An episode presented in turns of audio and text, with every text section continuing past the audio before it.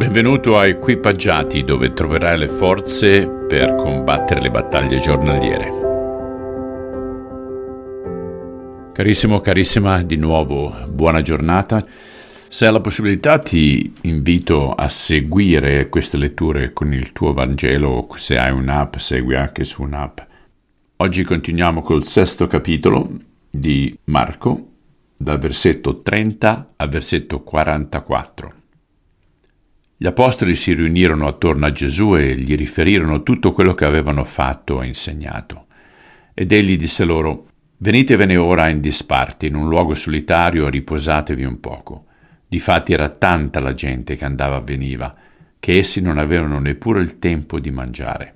Partirono dunque con la barca per andare in un luogo solitario in disparte. Molti li videro partire e li riconobbero, e da tutte le città corsero ai piedi e giunsero là prima di loro, e si strinsero intorno a lui.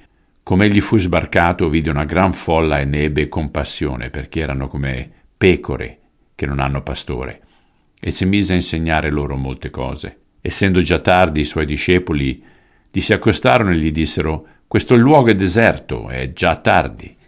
Lasciali andare affinché vadano per le campagne, per i villaggi dei dintorni e si comprino qualcosa da mangiare».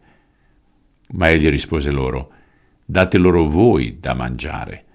Ed essi a lui: «Andremo noi a comprare del pane per 200 denari e daremo loro da mangiare?» Egli domandò loro: «Quanti pani avete? Andate a vedere». Essi si accertarono e risposero: 5 e 2 pesci. Allora egli comandò loro di farli accomodare tutti a gruppi sull'erba verde, e si sedettero per gruppi di 100 e di 50.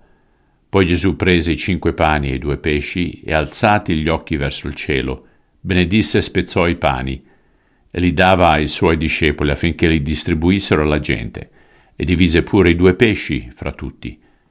Tutti mangiarono e furono sazi, e si raccolsero 12 ceste piene di pezzi di pane e di resti di pesci. Quelli che avevano mangiato i pani erano 5.000 uomini.